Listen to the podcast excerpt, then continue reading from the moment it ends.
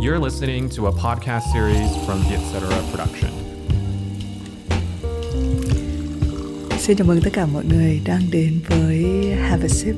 Cái tập này cũng là một tập uh, rất là đặc biệt. Không biết là nghe tiếng thì mọi người có cái cảm giác nó hơi khác lạ nhưng mà đây là thì mình lần đầu tiên thu âm trong cái không gian này không gian này rất ngạc nhiên bởi vì nó là cái không gian sống hàng ngày của Thùy Minh. Nói trắng ra là đây là nhà của Thùy Minh. Nhưng mà chưa bao giờ Thùy Minh thu âm ở nhà cả. Bởi vì là mình luôn đến studio hoặc là trong kể cả những cái ngày giãn cách thì mình không đến studio thì mình sẽ sang nhà hàng xóm bởi vì sẽ không có trẻ con chạy nhảy. Nhưng mà ba ngày trước thì có một cái sự kiện xảy ra ở nhà của Thùy Minh. Đấy là có một ca dương tính xuất hiện trong tòa nhà. Và thế là tòa nhà bị trăng dây. Thực ra thì nó cũng không phải điều quá to tát bởi vì hiện tại thành phố Hồ Chí Minh bây giờ thì cũng nhiều người sống trong cái hoàn cảnh giống của Thùy Minh. Thành ra nó là một cái lời gì lý giải hơi dài dòng cho việc là Thùy Minh đang thu âm tập Have a Sip này tại nhà và cũng có thể nó không phải là tập duy nhất sẽ được thu âm theo kiểu như thế này. À, không biết là các bạn nghe podcast này thì đang là mấy giờ? Nhưng mà thùy minh thì đang thu âm khá là muộn mình định là để dành sáng sớm thì mình sẽ thu. Thế nhưng mà hóa ra là cái lúc buổi đêm như thế này lại là lúc yên tĩnh nhất để có thể thu âm. Cái tập ngày hôm nay như thường lệ have a sip, mọi người thấy đấy, sẽ là một cái cuộc trò chuyện giữa thì mình với một cái người khách mời. Họ là những người có nhiều ý tưởng, có nhiều chữ nghĩa và luôn làm ra những cái sản phẩm sáng tạo. Cái sản phẩm đó thì có thể là một cuốn sách, có thể là một cái video có thể là bộ phim có thể là một cái dự án cộng đồng nào đó. À, thì cái tập hôm nay nó còn đặc biệt nữa tại vì là đây là một khách mời không phải là người Việt Nam. Và cũng thú thực là Thùy Minh thu âm với nhân vật này từ năm ngoái. Và mình cứ loay hoay trong việc là mình chuyển nó lại thành một cái phiên bản podcast như thế nào. Tại vì mình không muốn uh, đơn giản là post một cái video bằng tiếng Anh uh, và nói chuyện bằng tiếng Anh mà thì mình muốn là nó nó có một cái ý gì đấy thì mọi người bây giờ nhá mình thử nghe tiếng xem là có đoán ra cái nhân vật này là ai không nhá What do you do on your days off? What's one hobby that you'll never give up? What scares you the most? What's your favorite exercise? What's your spirit animal? What is your first memory in life? Who do you look up to most in life? What's the last movie that made you cry? What's the coolest thing about your family? When do you feel most beautiful? Can you tell me a secret? Đấy, nếu mà các bạn không đoán ra thì cũng không sao. Bởi vì là thường thì chúng ta rất là hay xem một cái đoạn hình, xong chúng ta nghe một cái đoạn tiếng và chúng ta thường sẽ dùng cái ờ, cái thị giác của mình á, để nghĩ ra nhân vật nhanh hơn. Nhưng nhiều khi mình nghe tiếng thì mình chưa chắc mình đã nhận ra. Những ai nhận ra rồi thì thì các bạn cứ ờ, hơi nghi ngủ vui mừng một tí nhé còn với những ai chưa nhận ra thì thì mình muốn đưa một số các cái hint. Đấy là, đây là một cái người mà thực ra trong ngành á, mình chưa từng gặp một ai mà giống mình hết. Thì mình, từ bé thì hay bị nói là kiểu sao anh ngữ nghĩ ra những cái gì mà nó cứ không bình thường đó. Và mình cũng hay bị cái cảm giác là có vẻ như mình làm cái gì nó không bình thường. Sau này thì ờ, mình được khán giả công nhận thì một số bạn có thể sẽ có những cái lời tâm sự rất là ngọt ngào là ờ, mình rất là thích các format của tình thì mình tạo ra bởi vì nó luôn có một cái sự độc đáo. Thì thú thực với mọi người là thì mình chưa bao giờ là người cố gắng trở nên độc đáo hết. Mình chỉ tin vào một số các cái ý tưởng mà mình đi theo nó cứ lần mò đi theo nó thôi. Cho đến khi mình gặp cái nhân vật này. Cái nhân vật này khiến cho mình có một cái niềm tin vững chắc vào cái đường mình đi. Bạn này là người Mỹ gốc Ý và đến Việt Nam cách vào năm 2016 tức là khoảng 5 năm trước đây. Nếu mà vừa rồi các bạn nghe giọng thì thì đây là cái giọng rất là nổi tiếng cái giọng mà đứng đằng sau cái show ờ, uh, 73 câu hỏi trên Vogue TV um, cái người mà hỏi hết từ Lady Gaga cho đến Taylor Swift cho đến nói chung là hơn 70 số của cái chương trình này là những cái người mà ngôi sao hàng đầu Hollywood xuất hiện trong mọi tạp chí và họ là những cái kiểu pop icon của thế giới ấy. thì Joe Savia là người mà phỏng vấn tất cả mọi uh, những cái nhân vật như vậy à, và bạn này cũng là người mà nghĩ ra cái format cái format này thì Joe luôn nói với mình là rất là chán ngán khi mà nhắc đến nó đấy bản thân ngay trong cái câu đầu tiên thì mình vừa mới định nói thì Joe đã gào lên là đừng nói với tôi là cô sẽ làm một cái bản là 73 câu hỏi với lại cái cậu hay hỏi 73 question nhé và mình kiểu bị kiểu sững lại một lúc kiểu đơ bởi vì là đấy chính là cái ý tưởng của mình. The ideal is like 73 question with you. Is that what you're gonna do? Is that gonna, what you're gonna hit? Is that what you're gonna call it? Well, the thing is, I don't have enough 73 questions. Yeah, let's let's not call it 73 questions. Okay. But wait, you don't want to mention even 23? Uh, no, no, no. We can talk about it. I just don't want it called. We can talk about it. I just don't want it called 73 questions because then it's gonna be like, oh my god, like they got 73 questions of the 73 questions guy. Cái It's điều like, mà Joe no, không I biết don't đấy là ngay sau đây thì mình vẫn đặt cái tên cho cái bài báo mà sau này nó lên Vietcetera là người hỏi 73 câu hỏi. Đấy thì quay về Joe Sabia thì đây là cái show nổi tiếng nhất nhưng mà Joe nghĩ ra nhiều show hay khủng khiếp. Toàn những cái show mà nó rất là nhỏ nhỏ xinh xinh nó rất là nó ra đời đúng cái thời kỳ mà gọi là như thế nào nhỉ? Thời của digital tức là thời chuyển tiếp ngay sau TV thì không nói dài dòng nữa mình à, à, mình muốn à, gần như là lồng tiếng lại bằng tiếng Việt cho cái đoạn hội thoại tiếng Anh kéo dài 55 phút 56 nhưng mà thực ra bọn mình cũng nói chuyện phiếm rất là nhiều, bởi vì là mình chào hỏi nhau này, đây là cái cuộc mà sau cái lần gặp ở Việt Nam thì Thùy mình cũng sang New York và đã gặp Joe vài lần. Thậm chí là thì mình đã được đến một cái văn phòng rất là đẹp của Condé Nast lúc mà bạn này là còn đang làm việc ở đó với tư cách là Vice President về creativity cho cả cái group Condé Nast thì là họ nắm trong tay tất cả những cái tờ báo nổi tiếng nhất những cái công ty về truyền thông nổi tiếng nhất toàn cầu ấy như kiểu là Vogue với lại Vanity Fair, Wire tức là cái cái cái lượng tạp chí của Condé Nast thì nó rất là khủng khiếp. Và những cái kênh YouTube của họ thì cũng rất là nổi tiếng. Thì Joe là cái người mà nắm trong tay và tạo ra rất nhiều các cái format khác nhau thậm chí là bây giờ có khi mọi người nó có những cái biến thể mà mọi người chỉ biết cái biến thể thôi mọi người còn chả biết là người tạo ra là ai ạ đó thì quay về câu chuyện là mình đây là một cái người mà trong nghề mỗi lần mình nghĩ đến mình đều thấy run rẩy một cái người mà tiếp sức mạnh cho mình về ngành sáng tạo nhưng cũng đồng thời là cái người mà bạn hình dung khi mà bạn phỏng phỏng vấn ấy bạn thấy rất là khủng khiếp So tell me first, just uh, okay. Don't judge. Take your, you know, as the leader in a whole interviewing vibe. Okay. What is your favorite episode? Ờ, thậm chí là thì mình còn phải tự vừa tự nhắc mình vừa tự nhắc Joe là Joe ờ, tôi biết là anh rất là hay đi phỏng vấn người khác nhưng mà hôm nay thì anh hãy dừng việc đấy lại đi hãy để cho tôi phỏng vấn anh đấy thì mình sẽ thuật lại cái đoạn phỏng vấn này nhé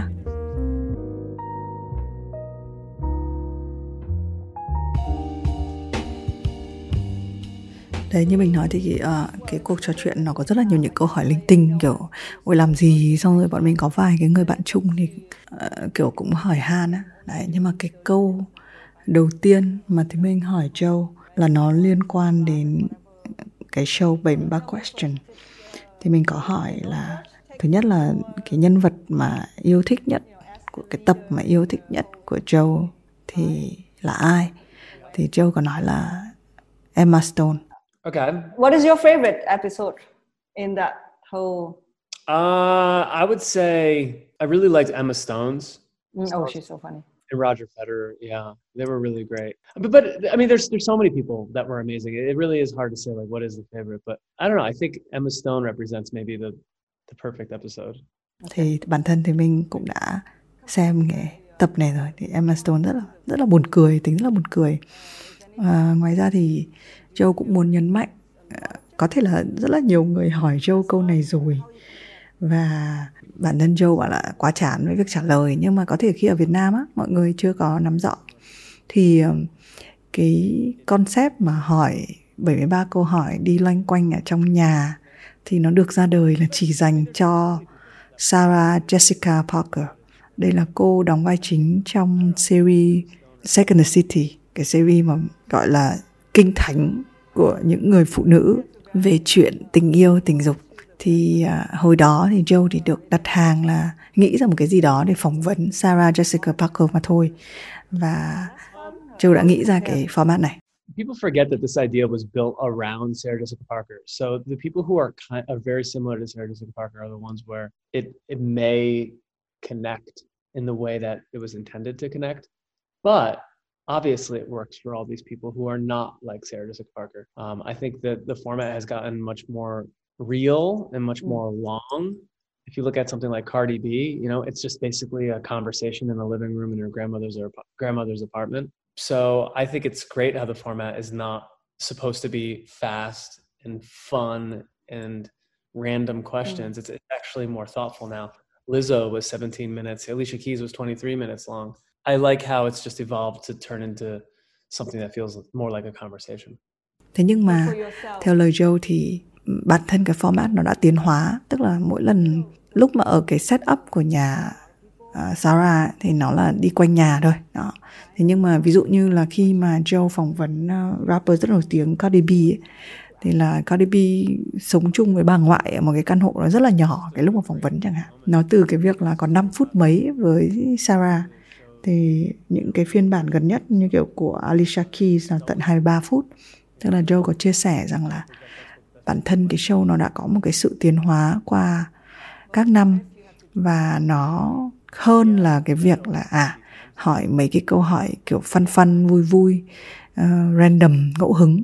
Mà nó là trở thành một cái những cái đoạn hội thoại để cho từ đó khán giả người ta hiểu cái nhân vật nổi tiếng hơn rất là nhiều uh, trong rất là nhiều những cái set câu hỏi và những nhân vật nổi tiếng á, thì Joe nghĩ là cái buổi phỏng vấn với Liam Gallagher tức là trưởng nhóm của cái ban nhạc rất là huyền thoại Oasis thì uh, Joe nói là nếu có một người khiến mà khiến cho Joe lo lắng á, thì chính là uh, bác Liam này.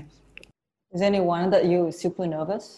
Maybe maybe someone like Liam Gallagher because this is so different for him and you're doing it and you're, well, you're preparing for it and you're crossing your fingers and you're really uh, mm. hoping that everything goes well. And it did with him. So it was a relief like oh my god like he actually did this. Oh my god he actually went all the way to the end. So I would đơn say, giản yeah, vì nếu mà bạn biết Oasis sẽ bạn xem một số cái phim tài liệu về cái nhóm nhạc này thì mọi người sẽ thấy là kiểu đúng kiểu nhất là leader ấy kiểu no care. Kiểu như là ông này ông ấy không quan tâm đến ai ông nói gì thì nói thôi. Thì thì Joe nó kể là khi gặp thì khá là hơi lo lắng một chút xíu. Thế nhưng mà cuối cùng thì rất là bất ngờ bởi vì ông chẳng tập gì cả. Quay một lần xong luôn xong rồi đi luôn tức là chưa đến 20 phút. Một cái câu hỏi mà thì mình cũng hỏi nối tiếp. Thực ra là mình không hiểu tại sao đến lúc đấy mình lại hỏi cái câu này.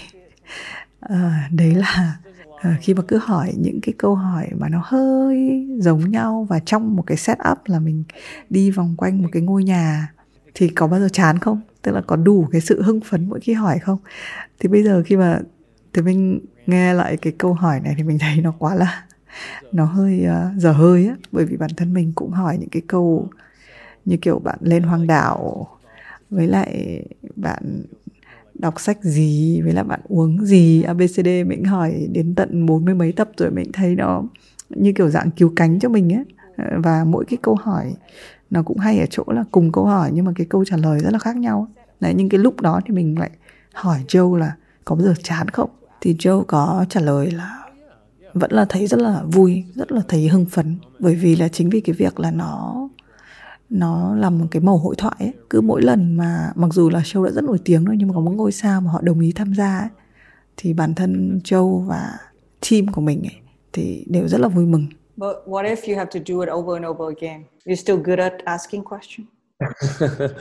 no, it, it's it's it it's always fun because we we try to evolve the series so that it stays stays kind of changing and i think over the over the years it's definitely evolved where it's it's definitely kept my interest for sure. I always like being in front of someone who either is like a legend for years and years or someone who's maybe recently famous. And it's it's always it's always a fun experience. It really is.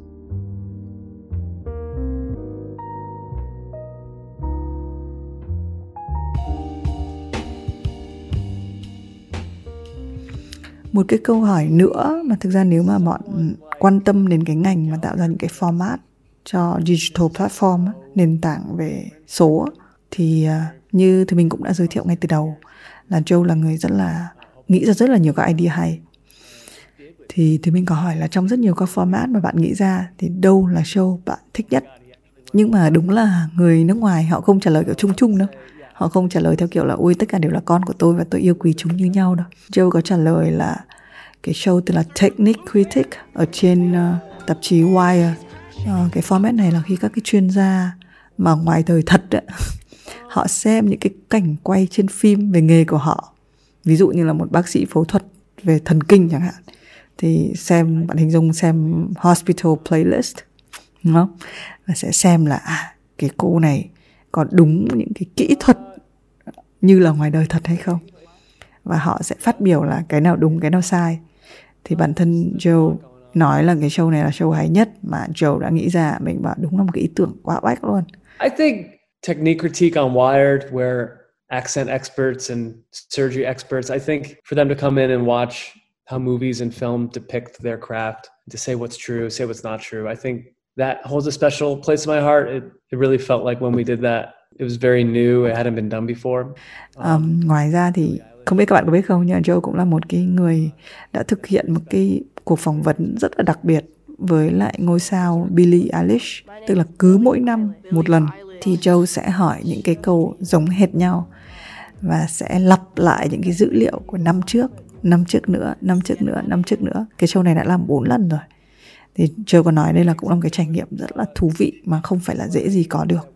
Khi bản thân các bạn xem những cái video này ở trên YouTube, dễ tìm thấy trên YouTube lắm bạn cũng sẽ phải công nhận là đôi khi ý tưởng á, và cái phần sản xuất ấy, nó đến từ một cái nó không cần hoành tráng nó không cần mở bài thân bài kết luận nó đến từ bản thân ý tưởng nó có một cái sức mạnh ấy. đấy thì uh, trong cái phần đầu tiên thì bọn mình có trò chuyện thực ra là những cái trò chuyện này thì trước đó mình có hay hỏi Joe rồi câu hỏi tiếp theo mà mình có dành cho Joe đấy là một cái từ mình tìm thấy trên website của Joe trong cái tiểu sử về bạn này á là digital artist. Và mình có hỏi là cái điều gì mà là khó nhất với một cái người gọi được gọi là digital artist? Thực ra là cái từ này dịch ra tiếng việt sẽ là gì nhỉ? Tức là một nghệ sĩ trên nền tảng số. Nghe nó rất là uh, kiểu google translate ấy. đấy nhưng mà bản thân ở Việt Nam thì chúng ta chưa thấy dùng nhiều đúng không? Mình hay dùng một cái từ là content creator.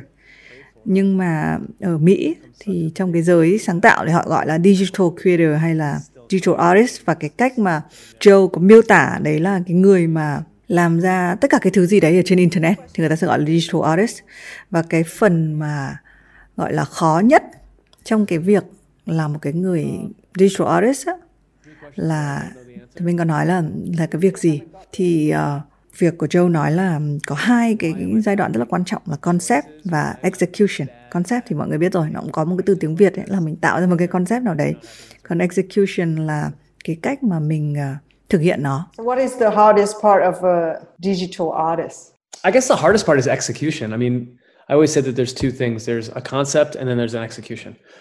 I don't think it's hard to come up with concepts. I think it's it's hard to to mm. get the thing done the right way. If if you have no budget, if you have a celebrity for 10 minutes, what if what if your idea is really really big and you're not able to make it big? Well, how do you do that same idea small?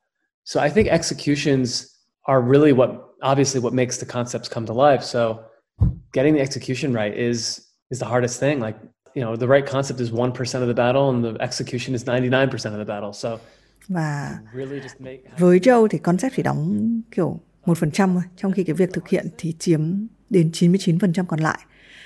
Um, và tạo ra cái concept thì chả khó tại vì là concept ở khắp mọi nơi. Nhưng mà để biến cái concept đấy thành hiện thực ấy, thì phải biết tìm ra cái con đường đúng đắn. Đôi khi khi mình không có nhiều tiền này khi mà mình, kiểu như là, mời được ai, ví dụ như nghĩ là bảy ba question, thế nhưng mà mời ai, có mời được các ngôi sao hay không, thì đấy là cái câu chuyện thực hiện. Và với Joe thì đây là cái việc khó nhất trong cái hành trình để làm digital artist. Sau những cái show mà nhỏ nhỏ thì cái câu hỏi mà thì mình luôn tò mò khi mình phỏng vấn với một cái người mà gọi là content creator ấy, đấy là họ có cái công tắc nào trong cái việc là có thể kiểm soát, tắt hay là bật một cái một cái idea, một cái ý tưởng nào không? Thì đương nhiên là mình hỏi câu này với à, Joe. Mình có hỏi là thường thì ở một cái khoảnh khắc như thế nào? Thì Joe nghĩ ra ý tưởng. Thì Joe có nói rằng là ở tất cả mọi nơi, bất kỳ lúc nào. Và Joe có hai cái cách. Cái cách đầu tiên là Joe rất là giỏi trò chuyện với mọi người. Và chỉ cần là có một ai đấy hưng phấn với một cái ý tưởng nào đấy thì bạn ấy đã đủ để chú ý đến cái ý tưởng đấy rồi. In what kind of situation or stage of mind that you will come up with ideas and the good one?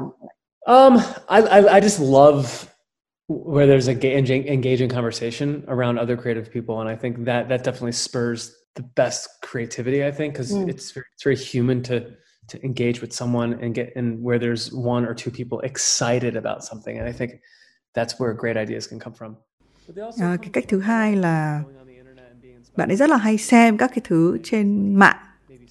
Chắc là nói đến đây thì mọi người cũng tự liên tưởng đến mình là thỉnh thoảng mình sẽ xem một cái gì thì rất hay và mình sẽ nghĩ ra một cái thứ có thể nó không cần liên quan đến cái thứ rất hay mình xem nó có thể khác hẳn nó có thể đối lập lại thế nhưng mà cũng nhờ những gọi là những cái kích thích kiểu như vậy ở trong cái từ mà Joe dùng là stimulus cái kiểu kích thích có điều kiện đấy là mình sẽ nghĩ ra được cái ý tưởng But they also come from alone, like going on the internet and being inspired by what you see. You come up with ideas looking at maybe someone else's work, and then that gives you an idea about something that's totally different. So uh, và với uh, Joe thì có cà phê, cà phê cũng đã đóng một cái một cái vai trò cực kỳ quan trọng ở trong việc là bật tắt cái công tác sáng tạo.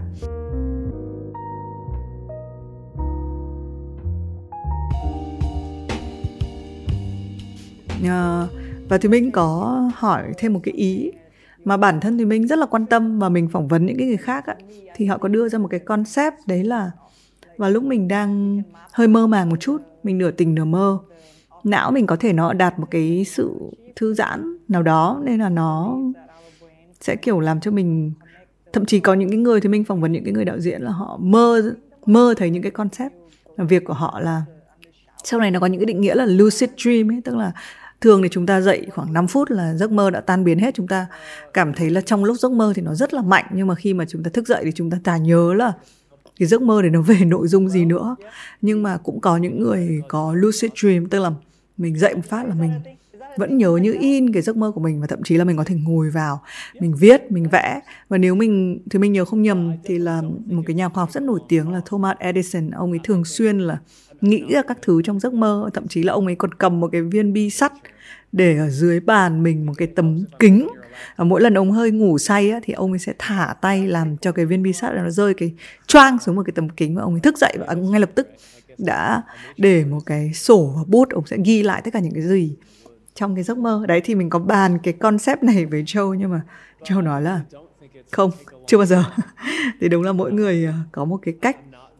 Và bạn ấy nhắc đến một cái khái niệm. Cái khái niệm này lúc mà thú thực là khi mà thì mình phỏng vấn Joe vào năm ngoái bằng tiếng Anh ấy, thì mình mình hiểu lờ mờ về nó. Nhưng mà năm nay vào cái mùa hè không phải mùa hè vào cái Tết Covid này thì thì mình có học thêm cái khóa tâm lý học. Thì họ có nhắc đến một cái gọi là spatial amnesia tức là một cái um, một cái kiểu trí nhớ ở trong cái chương về trí nhớ memory ấy, thì là cái những cái người mà có thể nhớ rất là rõ và chỉ có một phần trăm người ở trên thế giới nghĩ à, có cái khả năng này.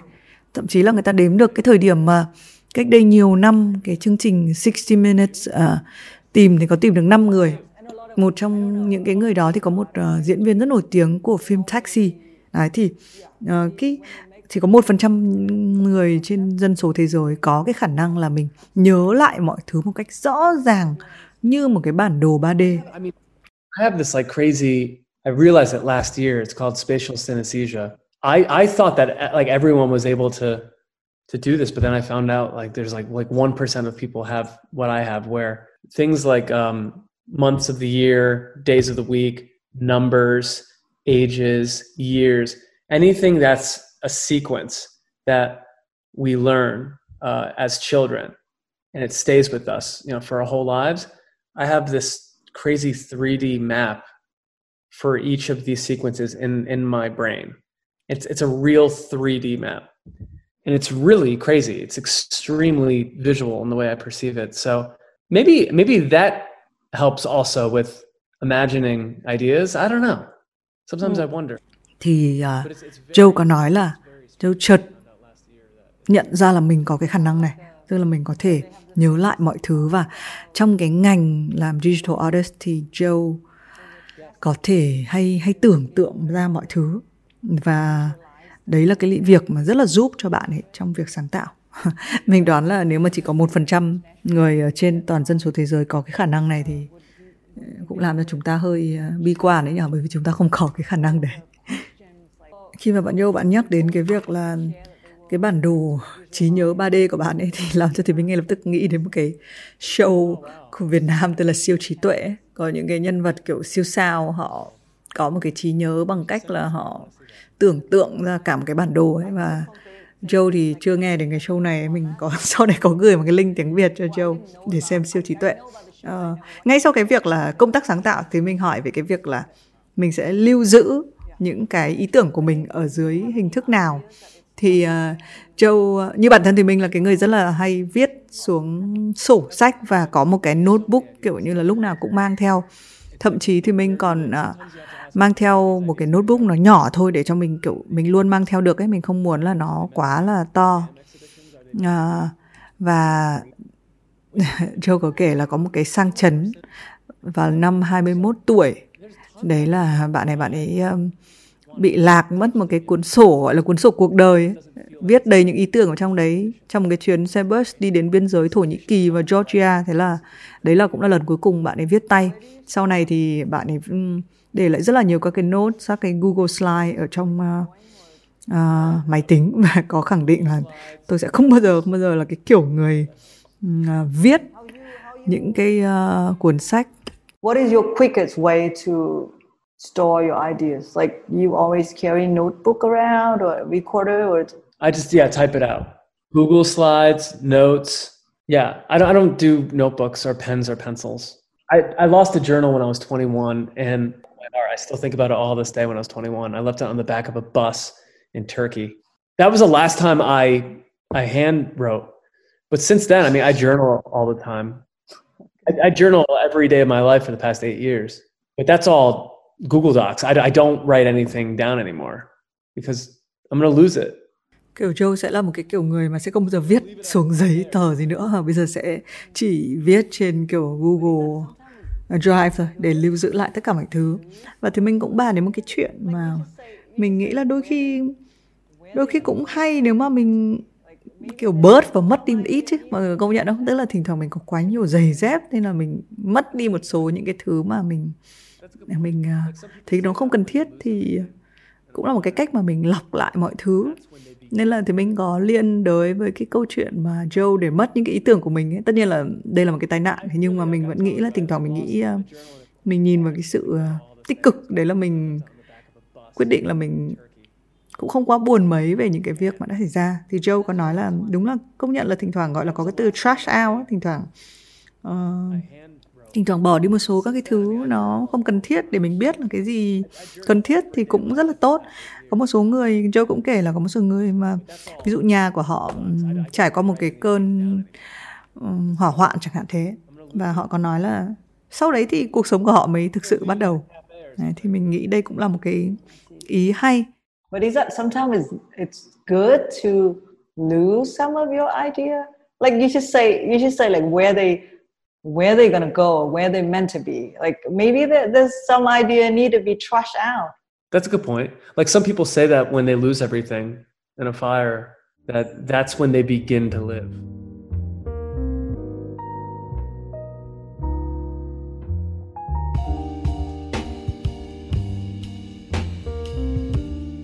Uh, nhưng mà nhân tiện nói về việc vẫn nói về chuyện sáng tạo nói về chuyện là lưu giữ những cái ý tưởng á thì có một cái điều mà thì mình có hỏi châu. Lúc mà mình hỏi cái câu này mình nhìn mặt châu đúng kiểu là khác biệt văn hóa ấy mọi người hiểu không? Tức là mình hỏi là làm thế nào để mình biết là một cái ý tưởng này nó rất là đặc biệt? Khi mà mình có rất là nhiều ý tưởng và thậm chí là mình nghĩ chuyện là trash out bỏ bớt ý tưởng đi thì làm thế nào để mình biết cái ý tưởng mình đang có là cái ý tưởng tốt nhất? Và liệu ờ, uh, Joe có tin vào một cái hình thái mình gọi là kiểu như là ý tưởng sẽ tồn tại ở một dạng độc lập, nó trôi nổi như những cái linh hồn ở trong không khí và nó sẽ tìm một cái người mà có cùng cái tần số năng lượng để nó chui vào người. Tất nhiên là nghe kể như này thì nó hơi giống phim viễn tưởng và thậm chí là châu còn hỏi thì mình là giống kiểu người hành ngoài hành tinh á. Đấy. Nên mình mới nói là khác biệt văn hóa nó ở chỗ này, tức là mình là đúng là kiểu người Á Đông á. Mình nghĩ về cái cái cái hình thái độc lập của của tinh thần của năng lượng của ý tưởng á. Đó và mình nghĩ là tại sao cái lúc đấy cái khoảnh khắc đấy mình lại nghĩ đến kiểu điều đấy chứ không phải là một cái gì khác. Đấy thì Châu ngay lập tức nói là uh, Minh ơi tao nghe câu này rất là kiểu Phật giáo ấy. Do you believe in the theory that we don't come up with ideas but idea finding the right body to jump in? I've never that that may be very a very uh, Buddhist way of looking at it possibly is it no, no, someone you know just pitched me that idea, and I'm like, yeah, why not? Because why suddenly we think so fast about something, and we came up with such a big idea in you know why? Possibly, I've never thought mm. about it like. That. I think for me, I think creativity is more about inputs. Like, what are you watching? What are you seeing? What are you on the internet about? What did your friends tell you about ideas? What play did you go see? What concert did you go see? what are you reading as a book these inputs i think plus remix like mm. you basically elements of things and recombine it uh, inspiration like you're you're excited to do something but then personalization like you're expressing it through your own lens uh, và uh, với Châu ấy, có thể là đúng là một cái người ở phương Tây họ nói rằng là với họ ý tưởng nó nó là một cái sự remix, một cái sự remix là sự trộn của input, tức là input là tất cả những cái thứ gì sách vở chúng ta đọc, phim chúng ta xem, một cái buổi hòa nhạc mà chúng ta đến dự, một cái người nào đấy mà chúng ta phỏng vấn. Với lại cái việc, cái hành trình quá, cá nhân hóa, tức là nếu không có những cái dữ liệu này thì chúng ta sẽ không có gì cả và nó sẽ chả tạo ra một cái gì cả thế nhưng mà nếu mà chúng ta không có cái cá nhân hóa ấy, thì tức là dấu ấn của chúng ta sẽ ở đâu? Làm thế nào chúng ta tạo ra được một cái gì mà thấy rất là hay? Đấy thì thì đây là cái phần mà thì mình nghĩ là nó cũng khá là quan trọng trong cái quan điểm về sáng tạo giữa đông và tây. But personalization is where it's interesting because then it feels unique. It yeah. feels different. Even though it's a combination of multiple things it, it has your own stamp on it your own signature on it. So that's how i would define creativity. Mình lại nói về cái câu chuyện là digital artist tức là một cái nghệ sĩ mà chuyên làm trên cái nền tảng là số. Thì thì mình có hỏi là thế Joe đã bao giờ từng làm cái gì mà non digital tức là chả liên quan đến digital không? Thì uh, Joe nói là có tức là bạn này đã có một cái nhóm nhạc YouTube tên là CDZA à, và thử nghiệm những cái video âm nhạc. Và tức là tất cả mọi người vẫn quay và thu âm thực sự. Tức là nó là một cái cuộc gặp gỡ khổng lồ có khoảng 100 nhạc sĩ được đào tạo chuyên nghiệp sau đó thì sẽ ngẫu hứng ghi âm những cái bản hòa tấu khác nhau. À, và sau đấy thì có một cái thể nghiệm khác họ cũng làm mà nó cũng non digital tức là họ biến cái cái lọ, cái đựng tiền boa mà mỗi khi mà mình thấy một cái nghệ sĩ chơi á à, mà mình đi trên đường á, cho các cái nghệ sĩ hát dạo á, thì họ biến nó thành cái hộp nhạc. Cái hộp nhạc tức là sao? Là khi bạn cho tiền vào á, thì nó đổi bài nhạc. Đó, thì họ có làm một cái dự án kiểu như vậy để xem là khán giả, là người ta sẽ thay đổi bài hát như thế nào và cái tác phẩm nó sẽ được biến chuyển ra sao. Have you ever tried non-digital platform?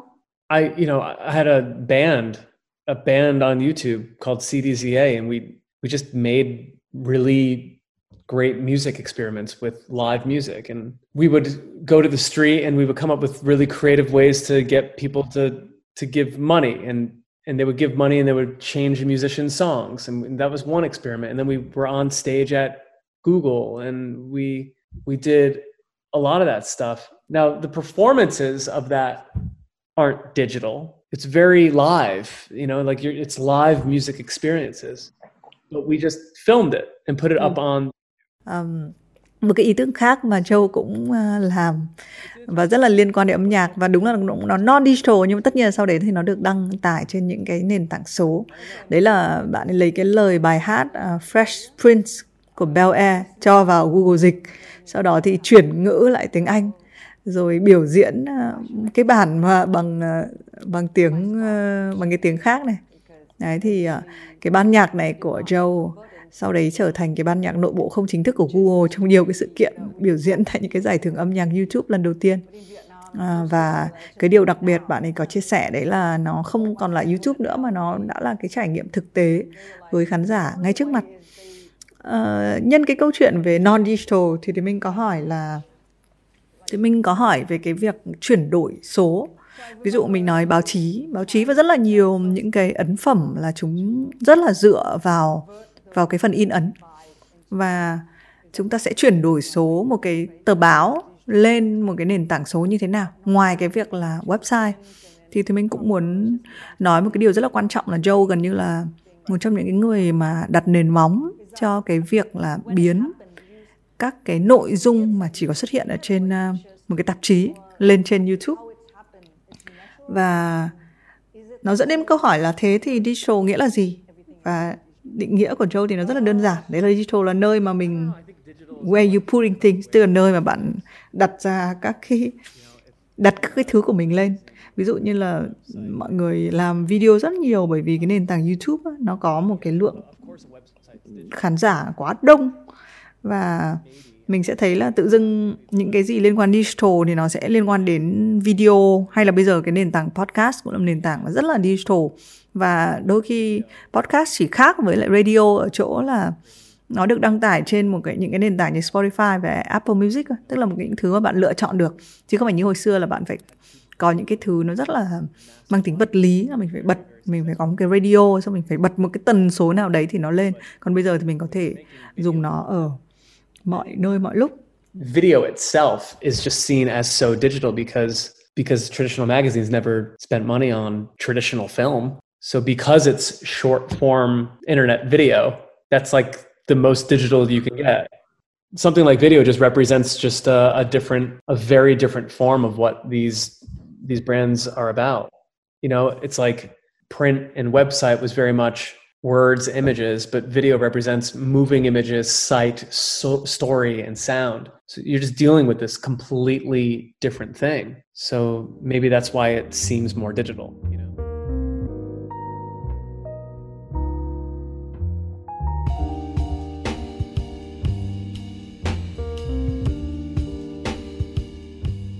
Nó cũng kéo theo một cái câu hỏi mà ở cái thời điểm mà Thúy Minh đặt cái câu hỏi này là vào tháng 9 năm ngoái. Nhưng mà khi mình làm lại vào cả gần như là 9 tháng sau đó ở cái thời điểm này thì mình thấy cái điều này vẫn là cái câu hỏi mà chúng ta sẽ sẽ luôn hỏi nhau. Đấy là what's next in digital. Ở cái nền tảng số thì cái nào sẽ là cái tiếp theo. Năm ngoái, cái mùa dịch năm ngoái chúng ta nói rất nhiều đến TikTok và bản thân Joe cũng nói rằng là TikTok là một cái nền tảng mà có lẽ là lớn nhất toàn cầu đúng không? Và cũng có rất là nhiều những cái idea hay ho ở trên TikTok. I don't know. I mean, every every five years we say the same thing. There's like a, a new platform, and it was like, oh my god, like this is like everything. And TikTok, I think, is the it's the biggest thing in the world right now. It is. There's a lot of smart things on TikTok. There's a lot of smart ideas, but và thế thì mình có hỏi là ví dụ như thì mình là một cái người mà podcast thì mình có thể làm được thế nhưng mà tiktok thì mình không làm được và mình cũng có chia sẻ với joe là mình có một cái account nhưng thì mình không gần như không quay được cái video nào cả. Mặc dù là có những cái um, cuộc thỏa thuận với những nhãn hàng thì mình cũng sẽ xuất hiện trên tiktok. Thì joe may quá cũng chia sẻ là joe cũng không cũng không dùng tiktok được. Và joe có đưa ra đấy là cái tính thế hệ. Cái điều này làm cho cả hai đều cảm thấy hơi già một chút bởi vì là có những cái nền tảng nó quá mới á, mình không làm cách nào để mình mình gọi là đồng hành cùng với nó được. Ờ, nhân tiện thì Joe về thì mình là bằng tuổi nhau cùng sinh năm 1983 và nhưng mà Joe cũng hay ăn ủi rằng là cứ mỗi 5 năm thì chúng ta lại có một cái nền tảng nó kiểu siêu khổng lồ xuất hiện.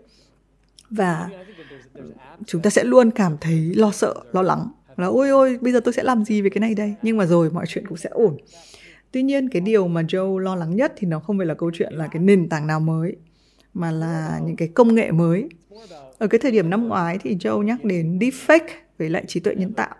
Ờ, thì mình nghĩ là đây là do cái thời điểm khá nhạy cảm ở nước Mỹ khi mà các cái cuộc bầu cử chuẩn bị được diễn ra, thể chế chuẩn bị được thay đổi và những cái gì mà tổng thống cũ, cựu tổng thống Donald Trump có những cái tin đồn liên quan đến chuyện ờ, sử dụng những cái fake news hay là uh, những cái leak về dữ liệu liên quan đến Facebook chẳng hạn.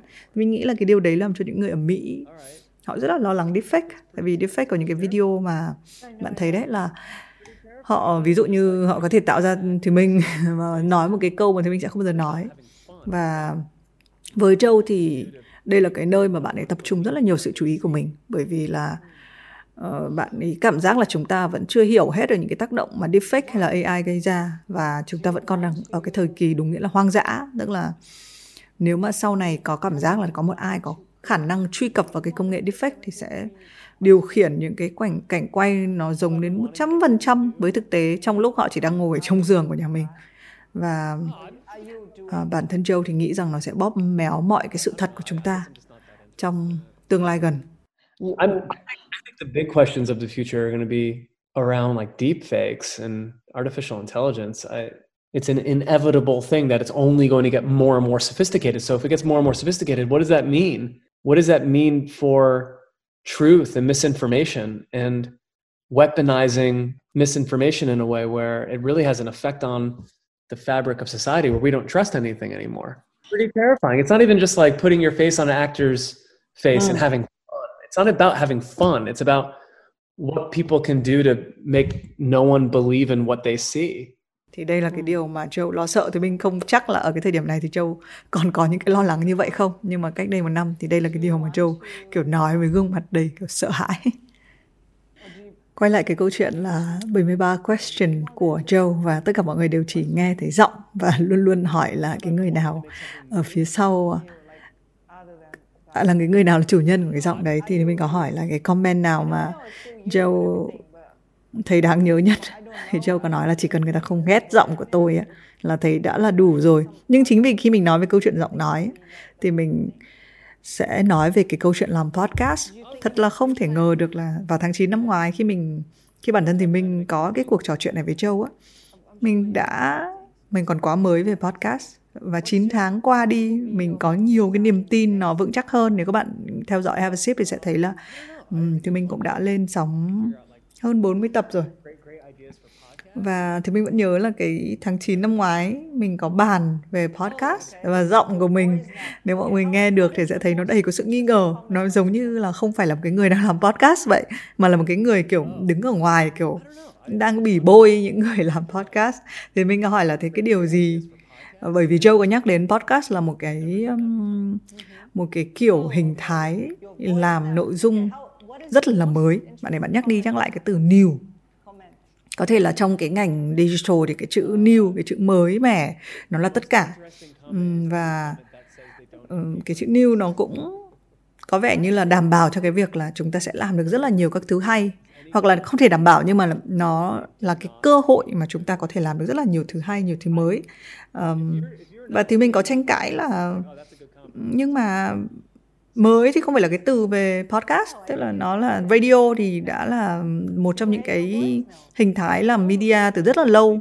Và radio rất là thông dụng là bởi vì mọi người biết không? Cái cái cái tool những cái công cụ mà chúng ta dùng để phát radio ấy, nó quá là mọi người biết đến cái sóng radio thì tức là nó nhanh nhất này.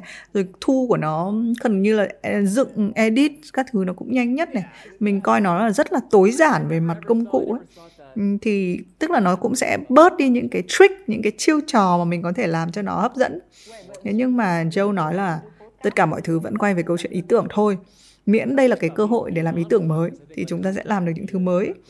Và dù là công cụ ít hay không á ờ, nếu mà tất cả mọi người đều đang tập trung vào nó thì nó sẽ có một cái tương lai. Ờ, trong giọng của Joe cũng thấy rõ cái niềm hy vọng về podcast và chính vì cái cái thái độ này nó khiến cho mình cảm thấy tự tin hơn một chút tại vì là nếu mà một cái người mà làm trong ngành sáng tạo như kiểu hàng đầu ở cái top mà kiểu thế giới kiểu như Joe Sapia mà có nhắc đến podcast á thì mình nghĩ là tất cả mọi người cũng nên làm podcast.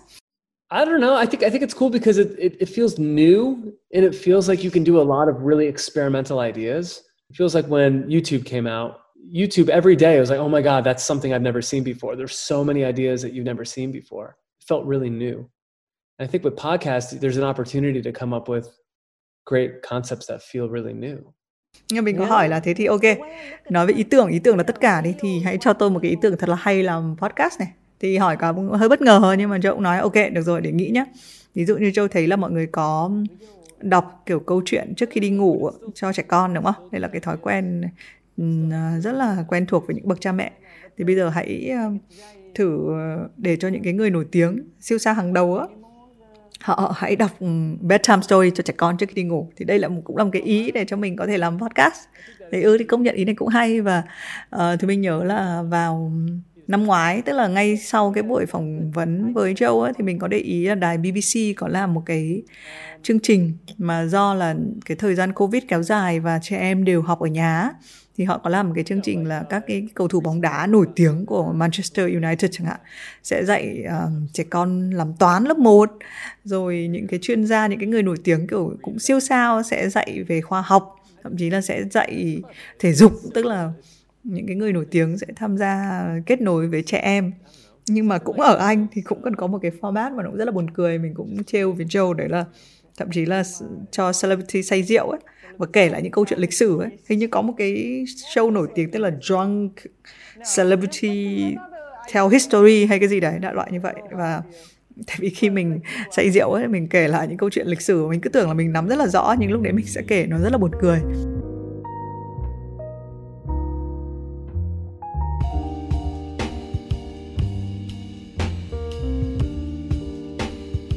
Đấy thì thực ra trong cái cuộc trò chuyện của Thùy Minh với Joe thì mình rất hay bàn được ý tưởng.